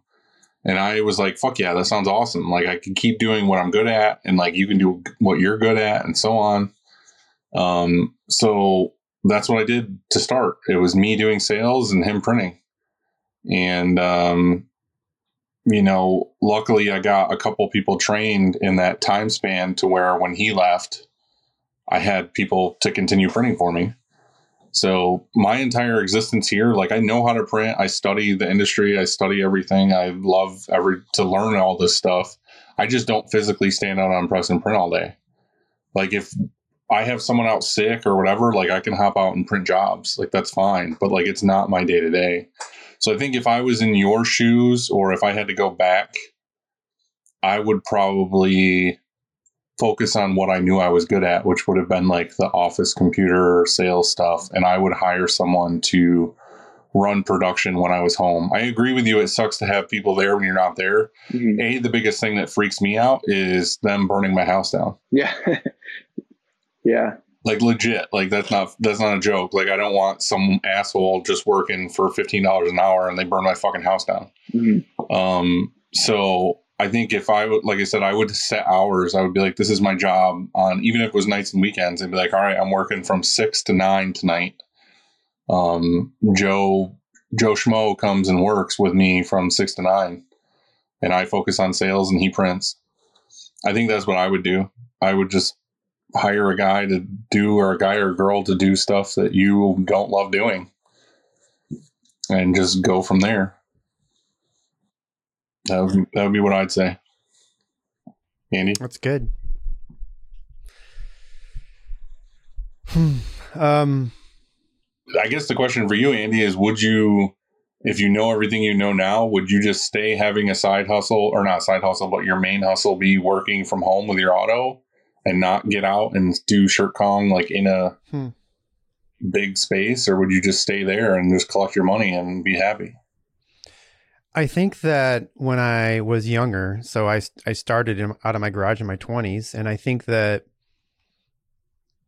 you know what I wanted in my 20s is so different than maybe what I want now, and so I I think that um and also I the grass was always greener, so I I thought that you know oh my gosh you know like of course I I, I dreamt of a shop, I dreamt of an actual act, you know real shop. I shouldn't say. I shouldn't say that because my garage was a real shop and you have a real shop. I meant like an actual retail location or an industrial location, whatever that was. I dreamt of that because I was a little too big for for being out of our garage at some point. I think it was maybe maybe year three. There was it was just it was obnoxious because we I had semis back down because it was a dead end. They would actually back down and unload pallets and stuff. And I had people coming over to the house. You know, I had a phone book ad, and I I I was trying to like do everything I could without getting you know shut down, which I can't believe I wasn't. My our our neighbor was a was a police officer, and I was in good with him, and so he actually helped me sometimes, and so maybe maybe that helped. But you know, it, it was a friend of mine. But I mean, it was like. Um, I didn't want to. I was. I, I wanted to stay small. I wanted to stay in my garage, like because I financially. But I knew that. Oh my gosh, I have to. I have to get a spot. I want to have more employees. I want to have more presses, and I want to be bigger. But I really didn't even know what that meant. You know, so like I didn't know what it would feel like when I was bigger and had all that stuff. I didn't even know if I'd make more money. I assumed I would, but um, do I regret it? Zero regret. I'm so glad that I did. I'm so glad that um, I grew into um, what I what we are now. But it was not without a lot of pain, a lot of suffering, and a lot of struggle, and way out of my comfort zone. But that's where all the growth happens. And I mean, I've grown as a person so so much because of all that stuff. um, I, I I don't regret it at all. Um, if I could choose to do um, one or the other right now, though, and so because I've learned all of this stuff, and so like just to start over, Dylan, you were saying you'd start a business over. Like if I were to start a screen printing shop over again, no fucking way do I start a shop with intentions to have several pre- autos and tons of employees. There's just no way, not anymore, because times are different. You know, when I started, it was a long time ago. These days, though, having a, a um, You can have five heat presses in your basement and yeah, I mean, do DTF everything. I started with no internet, like when I started. I mean, it was it's a whole different, totally different time. And so I there think were horses and buggies when Andy yeah started. so like yeah of course it's like it's my recipe lan- printing my lantern. Yeah there's no blueprint ever that you can follow of a shop because the times are different now you know like it's whatever my success story would have been won't work for somebody else you know what i'm saying because it was it's just a totally different time and so if i were to start over right now though there's no way i'm gonna gonna be a, a, large or a big shop i'm a small shop 100% no doubt about it. I'm just a small ass shop. At this point, there's just no turning back because so many people depend on it. There's like, you know, people's Yeah. people's um, you know livelihood depends on the success of this place. It's its own entity. It's its own separate thing. It's like its own, like it's a beast. You know, it just it's it's totally different. So I mean, yeah, that's that's my answer. Is I would just say small, especially with the recession, especially with inflation, especially with labor market, especially with supply, the whole fucking thing. Like, technology huh? with technology now too, Yeah. like what you can do with so much less. Hmm So there you go. There's my answer. It brings up an interesting point though too, like you mentioned, like like in reality with anybody, any business, like what is the point? Like what are we chasing? Like you don't know till you get there, but realistically, like why do we have to get bigger? Like is it the money really? Because like the more you grow, the more expenses you have. Like yeah, you might make some more, Mhm. but like you're losing so much more of your own time and your own stress and like all this other stuff. Like there i don't know. It just you you never expect there to be a ceiling. You always expect to be like oh let's just do the next thing. Let's do the next thing. Let's do the next thing. And then at some point you're just like like you said it's a beast. You're like i have to feed the beast or it's going to eat me. So might as well just keep fucking going. Keep feeding the beast. you know what i mean? The only way you can get out is if you fucking sell it or it burns or whatever. That maybe Like, doesn't make sense. I don't know if that makes sense, but it that's real. Like it's at some point you lose that sort of control of of its growth. You know, it's it's beyond you. It's bigger than you. It's bigger than just Dylan, and it's bigger than just me right now. yeah you know, for sure. um, I was on a walk this morning with my mom, and we were going through this one neighborhood, and it was kind of fancy. And there was this house, I don't know, million, millions of dollars of, of a house, and this whole neighborhood was. But I looked up and I was and I was walking along, and my mom, it just like occurred to me that because I looked up at this house and I thought, you know, like, oh, they're probably some executive. You know, I just assumed this, right? They're probably some suit and tie or who knows what they do. Um, but I, I I said like the, the thing I pursued, the thing that I decided to to put my life's work into is so blue collar. And it's such and it's and it takes such a, a fucking toll. And it's hot in here, for example, and there's ovens and dryers and there's labor involved, you know, all this stuff. And I like that because I like creating, I like producing or making something that's tangible, right? But at the same time, it's it's been so hard because like I've I've been the the person that's put in physical labor for all all night long and stuff like that before and and and that's there's it's great you know because I feel real accomplished about that but I've spent so much time so much time in the shop and I think to myself like is that was that the right did I do the right thing you know like I think so. I think I'm happy. Mm. I'm happy as fuck doing this. Like I'm so stoked that I like got so lucky to fall into this industry and grow with it. And it was kind of a funny story, and it happened on Friday. We had a new hire start this week, and it was her trial week. You know what I mean? Like we always do the first week as a trial week, and then on Friday I'll sit with them and be like, "Hey, what do you think? Is this something you could see yourself doing?" for you know years or whatever and like i also am like hey you're not a fucking psychopath that's gonna murder us all um i guess you're hired um but it was funny talking to her i asked her i was well me and morgan were talking to her because we were all doing a like a job together and uh i was like how did your parents take you working here because she's new she like just graduated college or whatever and uh I was like, "How did your parents take you working here?" She's like, "Oh, my dad was cool with it, but my mom was like, nah." And I was like, "I was like, what do you mean?" And she's like, "Well, I applied at like a bunch of places or whatever."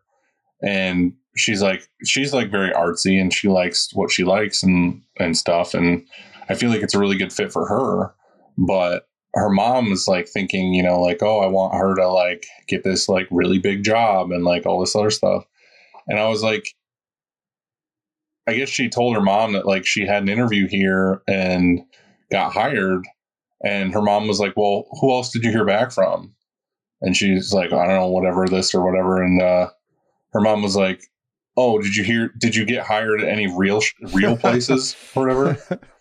And I was just like, That's so true. Like, I feel like I have a really successful business Mhm. that makes a lot of money and does like all this stuff and employs like all these people And I still to this day can go to any event, even if it's like something where everyone there knows me. I still feel like that like kid that gets pat on the head of like, oh, you you print t-shirts, like you know what I mean? They just assume like you're in your basement or it's this hobby job. It's like, dude, I fucking print for some of like the craziest shit. Like, you don't understand. Like, hmm like this is a big company like it's a big deal and it's like like she she she had to like talk to her mom like mom you don't understand like what this place is or like what they do and like what it's entailed and what it's involved i feel like screen printers in general just have that like little kid pat on the head feel anytime they talk about like what they do Yeah, and and it's like if she enjoys, you know, the the atmosphere and the art artistic side of doing it, you know, that could be way more rewarding than going to some other job where it's you know working nine to five, but you're you know not happy with you know the the person that runs the business or whatever. It's like half the time it's just the atmosphere and you know if if you enjoy going to work or not. Right. And I mean, it's like Chris, he's my best friend. And like, I obviously wanted to hire him first, but like, he has a fucking master's degree and he works here. And it's like, he had the option to like sell insurance. Like, he was going to work for some big insurance company. And like, I think he was like through the interview process, like, it was like a couple things. And then he decided, fuck that. I want to work with you. Well, I And think there's like- something to be said for small business. Like personally, I I I, I want to work for a small business, or I want to work in a small business. I don't want to be in a giant, you know, 500 person company. I love small business, and I think that a lot of people who apply here and a lot of people who end up working here, even if they're degreed, like you just said, whether it's some um, bachelor's or or or a master's or whatever. I think a lot of people do it for experience. I know somebody that is similar to what you just said, and they have a they graduated and they decided, uh, you know, to take a job here, and maybe they won't stay here for five years or ten years or whatever. But I think that's what a lot of people are doing right now. A lot of people are going to places for the experience, for the culture or the atmosphere or that or what it's like Yeah. there. You know what I mean? And because just because you take a job, just like if that that girl could have taken a job, just like Connor said, she could have taken a job at a at a larger company, let's say that was real or whatever her mom, you know, said.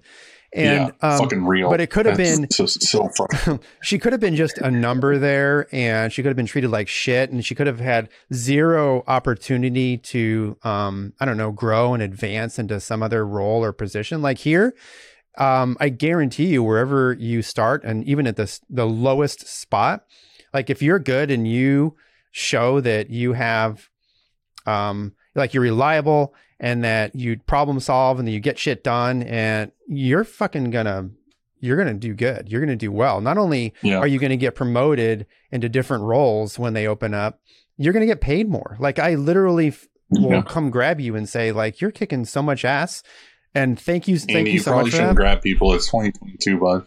well oh maybe that's part of the part of the problem but, or maybe they like that but i'm serious man like um don't Yeah. when you when No, you see it. somebody like if you see somebody that's doing um that's standing out and going beyond expectations don't just take that for granted like oh um i'm getting my money's worth out of them or anything like that like actually say um you know i i, I sit down with them and say thanks so much for doing that like you're like i like i said and i, I appreciate it and whenever i give them that that bump or that um, boost in pay, they always say thank you, and I and I oh actually you deserve it.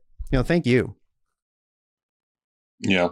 Well, the funny thing is, is like we had this discussion on Friday, and uh, in reality, it was like her first day. She was like really quiet, and like me and Brian at the end of the day were like, I don't know, man. Like she was really like, I don't know. She was really quiet, and it didn't seem like she was having that much fun because it was her first day, and like it was Monday too. So like we weren't really doing anything crazy. We were just kind of like getting back into the week.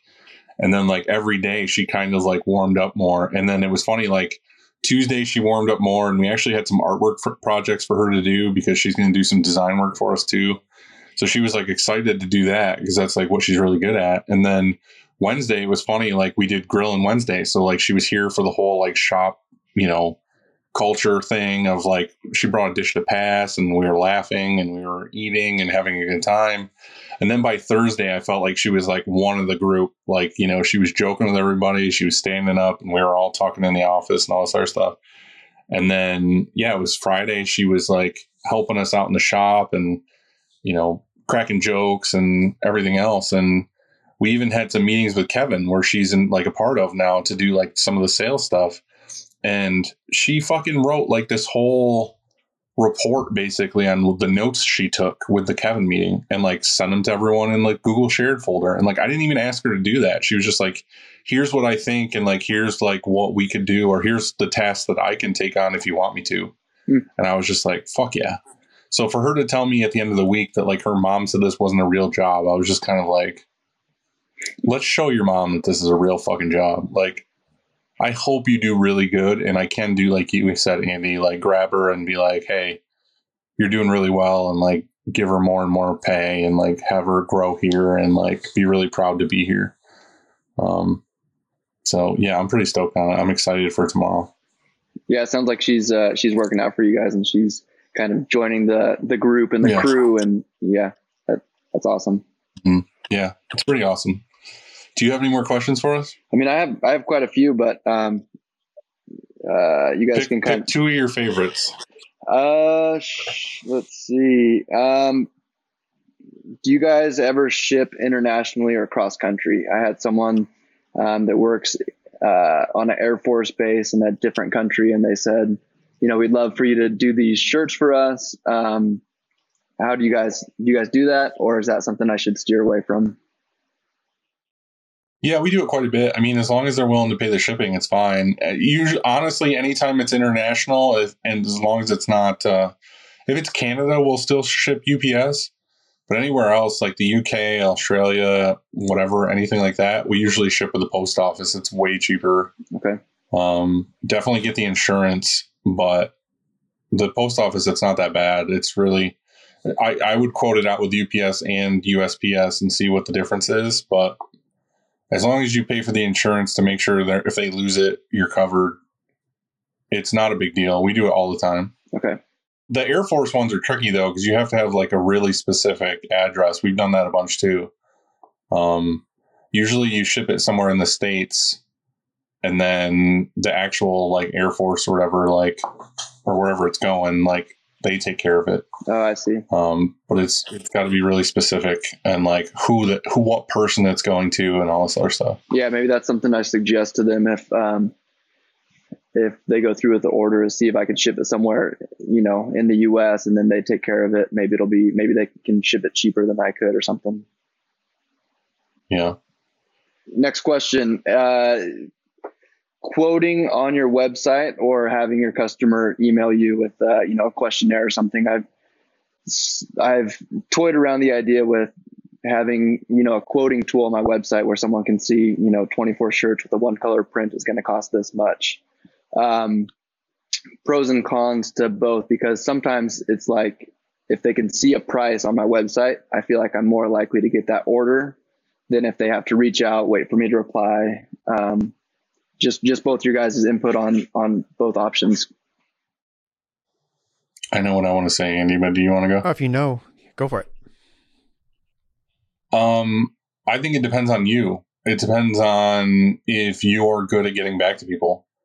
Um, I think if you're good at getting back to people, I would definitely just do like an inquiry form on your website that gets emailed to you, and then you talk to them about pricing because they most of the time they don't know what they want. They know they need t-shirts, but they don't know like what shirt or what material or what's best for them or the possibility of you doing an upsell or anything like that. If they do the automatic quote on the website, they're probably going to pick the cheapest option, the cheapest whatever, Mhm. and then when they get their shirts, they're probably going to be a little bit disappointed.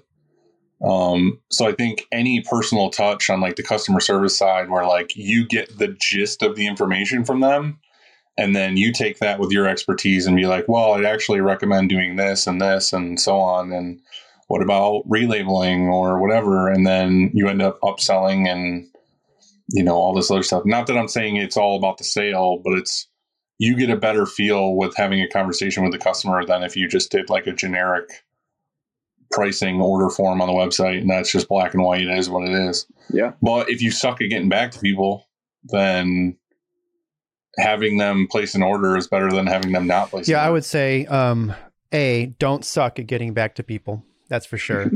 and uh, you know, figure out a way so that you're back to them the same day that you receive that contact. That's hundred percent one reason why you're going to get the order is just your responsiveness. Um, Mhm. And then two, I would never, and I have never posted our pricing on our website. And here's why. Um, sort of like what Dylan said, there's a lot that goes into quoting. And I want to be able to find out what's most important to them. And Kevin with Set Sales will actually tell you the same thing because he's reinforced it to our team right now.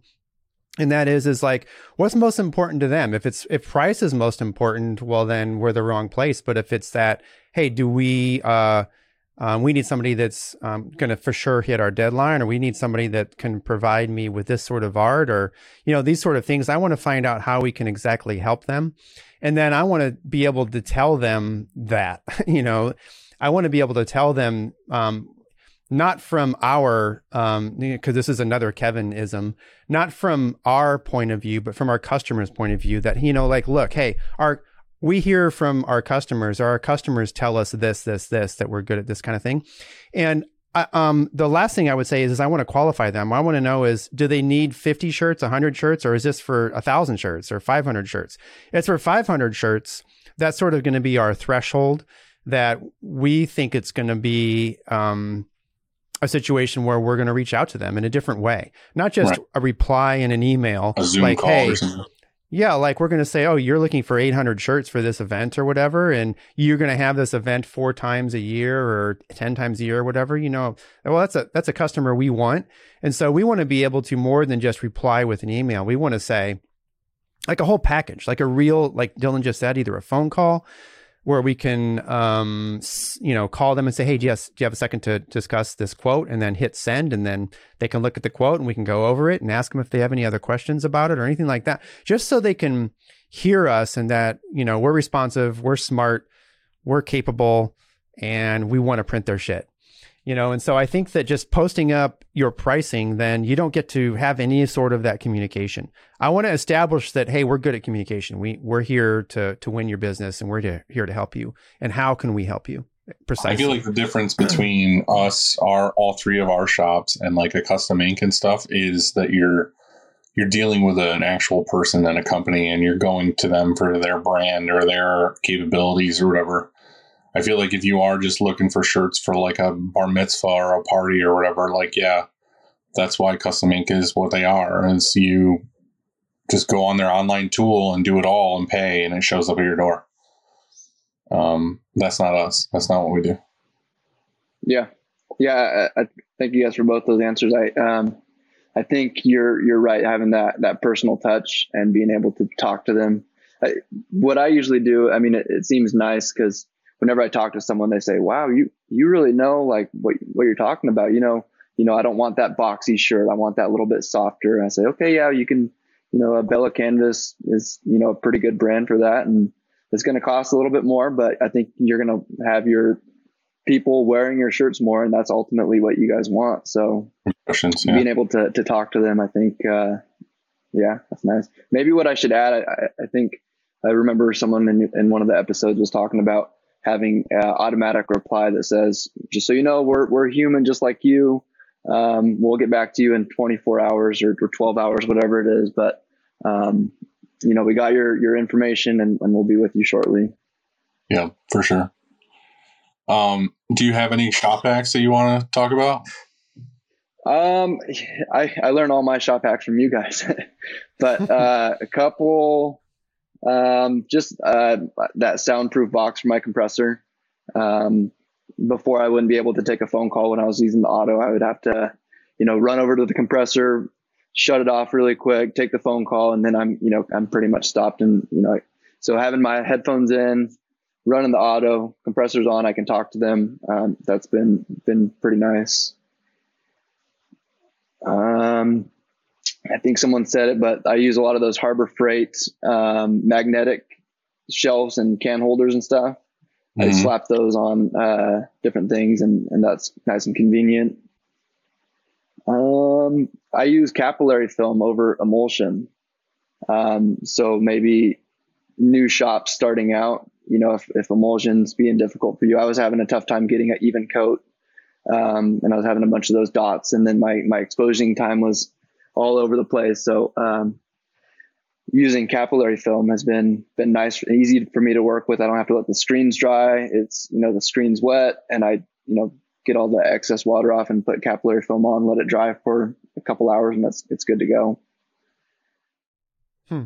Yeah, I think I think you won't be doing that anymore once you get a better exposure unit.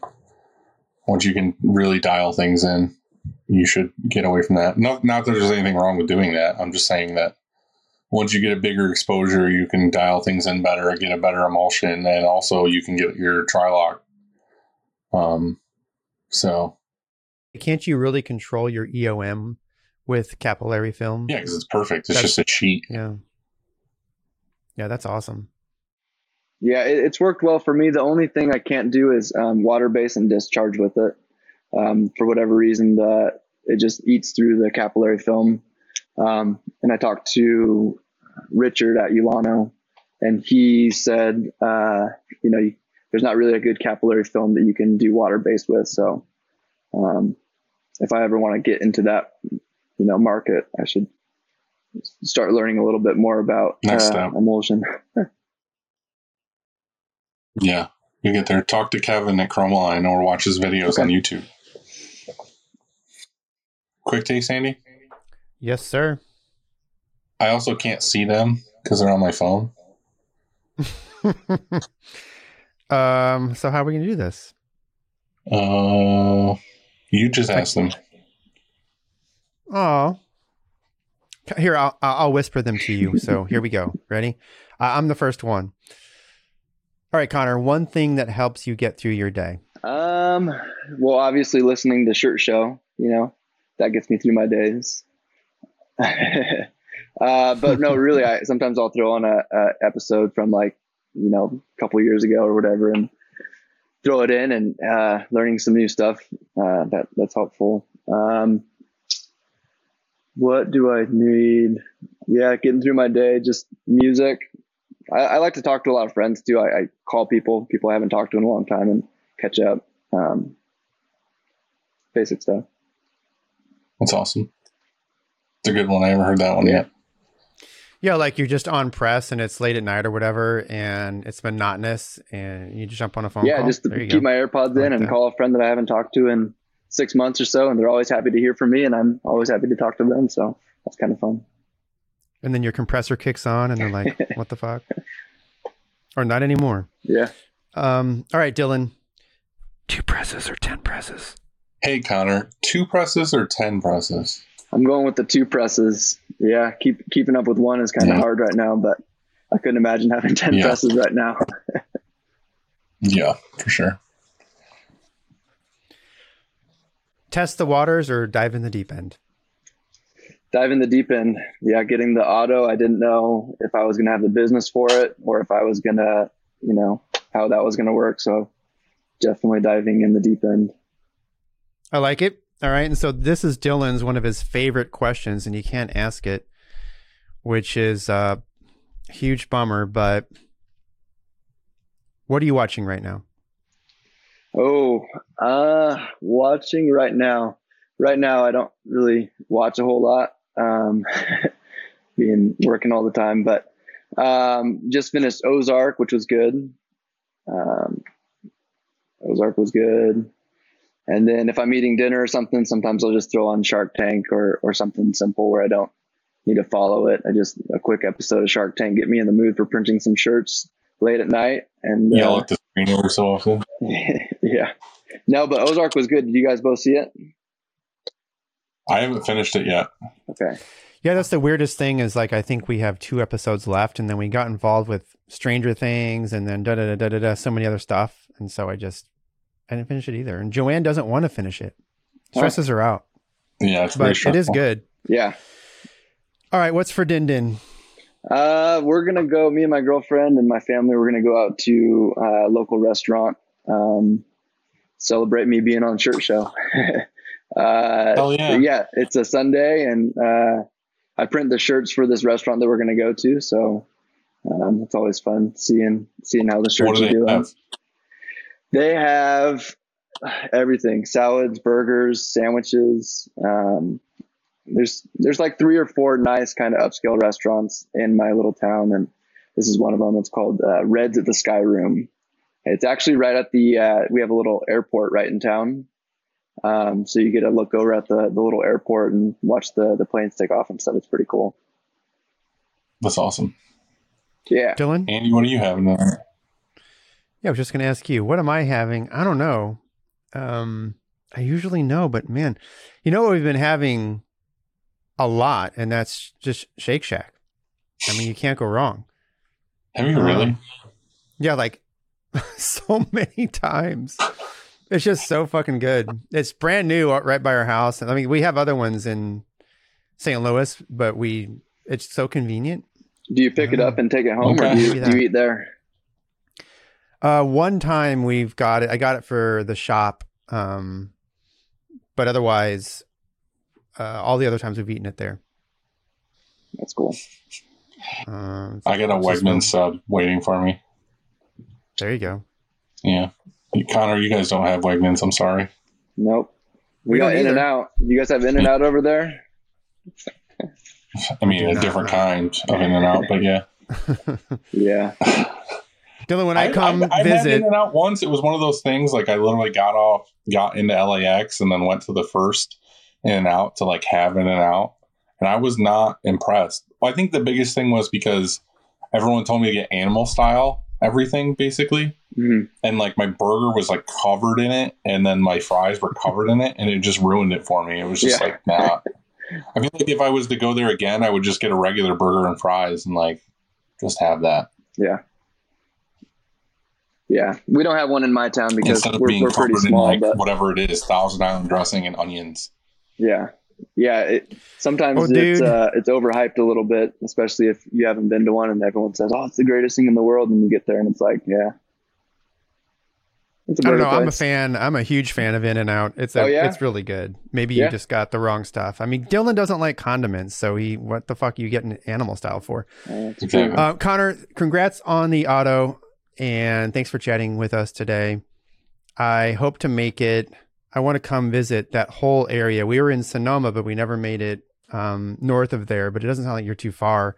So I'd love to come visit you though sometime. Yeah, So come in the have me- summertime or in the fall, and we'll get you out on a boat and show you the lake and show you my little shop. And yeah, So what next week, Andy? We're free, right? Totally. Yeah. come on out. For sure. So yes, see you in a few days. Yeah. Yeah. No, but I, I really dude. Have a do. good. I really appreciate everything you guys do. It's uh, you know, it's just starting out of my parents' garage and, and working my way to my own garage. I uh, listen to you guys, and, and you guys really have been helpful. So I, I, I thank you guys. Thank you, dude. That's awesome. Yeah, Happy to help, man. cool guys. Well, All thank right. you very See much. You, man. Have a good night. All right, bye guys. Yep.